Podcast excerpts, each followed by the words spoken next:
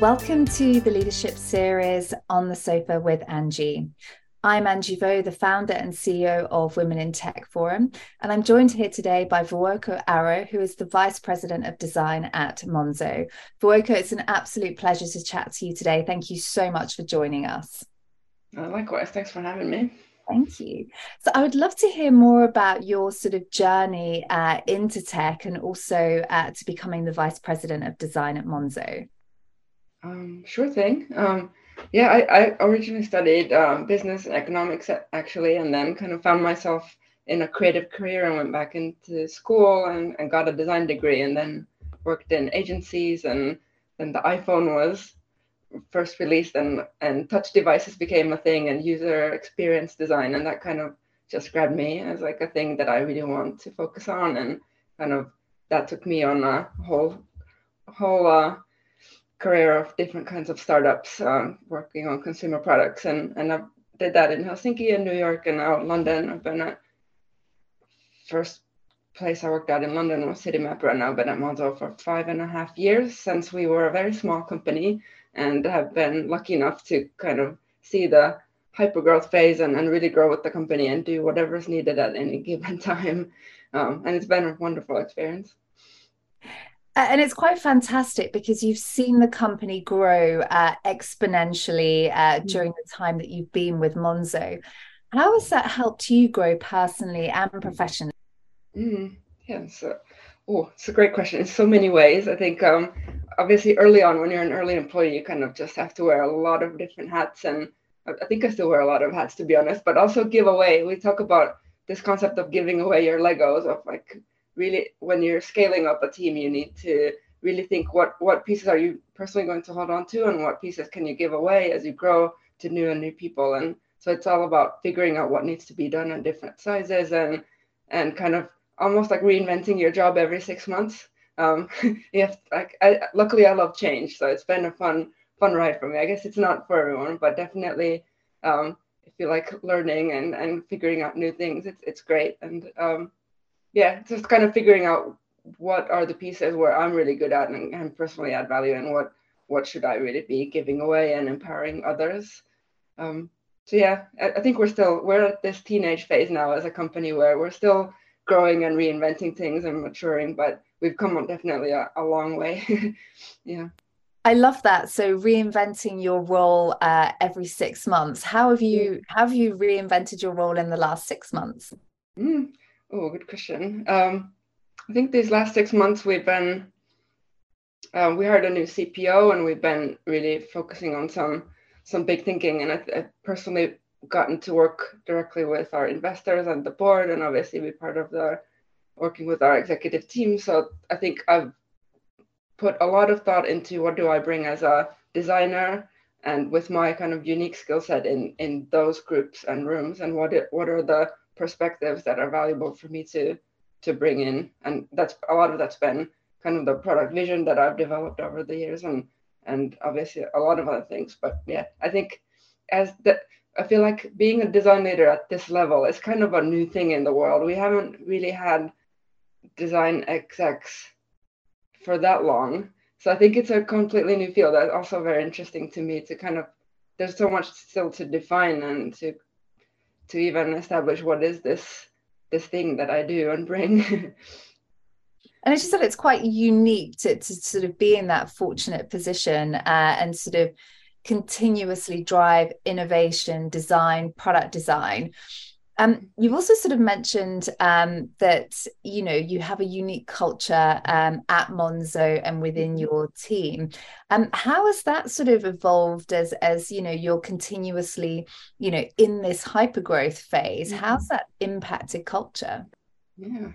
Um, yeah, I always talk about not only designing the product or the brand, but also the company. I think that's on on everyone when you join an early early stage company for sure but hopefully everyone feels even at this stage i try to when new people join monzo today they might be in awe of the the brand that they've looked up to or th- think that we've got everything figured out but we definitely do, don't. So i think it's important to help uh, new people feel like it's allowed to, for them to say this worked better elsewhere. Have you thought about this? So we're always improving and changing. So I don't. I think as designers, we're very like design is inherently very optimistic as a practice. We're always trying to find new ways of solving and doing things in a better way for people. So I think that kind of customer centricity can also translate into building a company when you think about customers as your coworkers and you're solving for them. Oh, we're now bigger, too big to have this kind of meeting or this kind of transparency doesn't really work anymore. So we come up with different ways. I, I also think, like, truly believe everything is an experiment when you're working in a startup. So you can't know anything in advance, but you can have a hypothesis and you test it, and hopefully you're right. But if not, you try another thing. So it's not a failure. I think it's you have to have that kind of everything is an experiment attitude, and then also makes it easier for people to try new things and be open to new ideas. It's not necessarily permanent. Kind of nothing is permanent. It's all for fit for this phase of our growth, I suppose. Hmm. And that's super exciting as well because you are continuously innovating, trying new things, being creative. And also, you're doing that with your customers as well. So, you're co creating solutions mm-hmm. for the market, which is really exciting. Um, you also use tech as well um, to create a culture of inclusion internally. I'd love to hear more about how you're doing that. Yeah, I'd love to talk about it. Yeah, I think the pandemic changed a lot, to be honest. Like, we almost our whole tool stack has changed during the pandemic. Now we worked out, everyone worked remotely, and now we're working in a hybrid way, but still using these remote tools. Like we started using a design tool called Figma that that previously we were all in our own sketch design files working on our own thing, and then you could share it in a meeting or something. But now with Figma, we can all each be in our homes and work in the same file. It's kind of this multiplayer um, design tool. So kind of helps collaborate in new ways. I think, especially, I think it's important for quieter team members to be able to express themselves in different ways. Uh, so we've like become more into documentation and like also tools like Figma. You can leave digital post-its on the board or communicate in ways that are that are different from just speaking up in a in a big room. And I, again, I think designers are kind of lucky because we can communicate in different ways, like visually share our ideas or use many different tools. But definitely, like as a leader, it's like a big part is to, for me, a big big thing that I need to do is pay attention and notice when quieter team members contribute in, in whatever way feels comfortable to them, and then kind of amplify those voices and give credit where ideas come from. Um, and yeah, I think Slack is a tool we've used from the beginning. I suppose most tech companies use it or something similar. So we do things. We have little tricks that nudge us towards the right kind of behavior. So, for example, when I first joined Monzo, um, I was one of the first women in the company and certainly in the tech team. And I was often the only woman in the room, and I kind of felt left out sometimes. So I, I set up this Slack bot that I had seen elsewhere. To be honest, I didn't invent it, but um, it's uh, if you say "Hey guys" or use the word "guys" on our Slack, there's a little nudge from Slack bot, which is an automated message that pops up and says, "How about trying a more inclusive words like folks or y'all or people or, or things like this. So I think that's actually over time really changed even like the way I use language and and I think those little nudges, daily nudges can really help. Hmm. And it's often about the small tweaks that we make to our behaviors, to the language that we use that really helps create that culture of inclusion. And it's amazing to sort of hear it in action. Um, and part of that as well, um, to create a culture of inclusion, you need to have that psychological safety as well. Mm-hmm. How do you build and maintain that within your team? Yeah, yeah. Um, it's really important to me, and I've thought, given it a lot of thought. To be honest, I think through through the years as well as we've matured as a company. But I think as a leader, you're an example that others look look to for what what's uh, normal or accepted or good behavior. So I think that definitely demonstrating that openness to other people's ideas or showing vulnerability when it's uh, when it's appropriate. Um, I don't know, kind of showing that you're human lets other people do the same.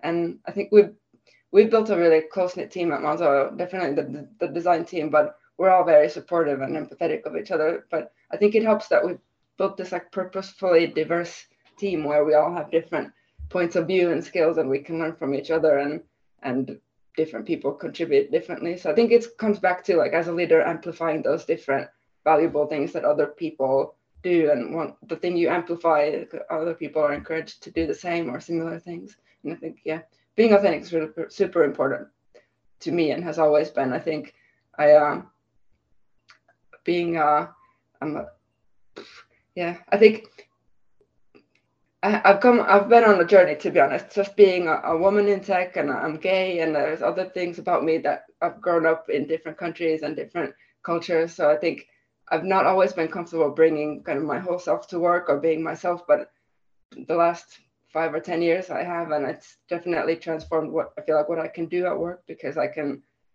be more comfortable and, and just kind of relaxed and, and express myself fully. So I think that that's really important to me. And I, I definitely encourage it in everyone. But I've also noticed, by the way, that there are some people who just want to come to work and do work and leave, and they have their work and their life and they're separate and i think that should be fine too for those who want to do that like when i don't feel like we need to force anyone to bring more of themselves to work than they're comfortable with so i think there are different different things for different people but for me it's definitely important to to be fully authentic.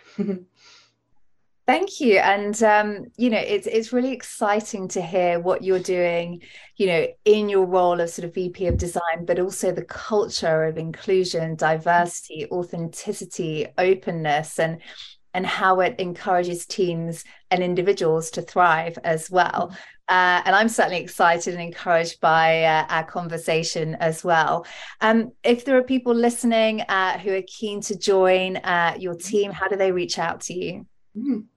Um, we, yeah, we're hiring. I know it's a very sad time and stressful time for a lot of people in tech, but my team's still hiring across a lot of different roles. And I think we have a lot of positions up at monzo.com slash careers. And um, we host different events sometimes too to, to bring communities together. I know it's like a, there are a lot of different careers in tech from design to data engineering, all kinds of different things for different kinds of people and, and strengths. I think it's important to know which one of those is right for you. So yeah, but in design, we're hiring across design research, design director, a lot of different roles. So. Excellent. Yeah. Well, thank you so much. So you can uh, find these roles on uh, the Women in Tech Forum job board and also directly through uh, Monzo Careers. Vuokko, it's been an absolute pleasure to speak to you today. Thank you so much for joining our podcast today. Thanks. Thanks for inviting me. It was great.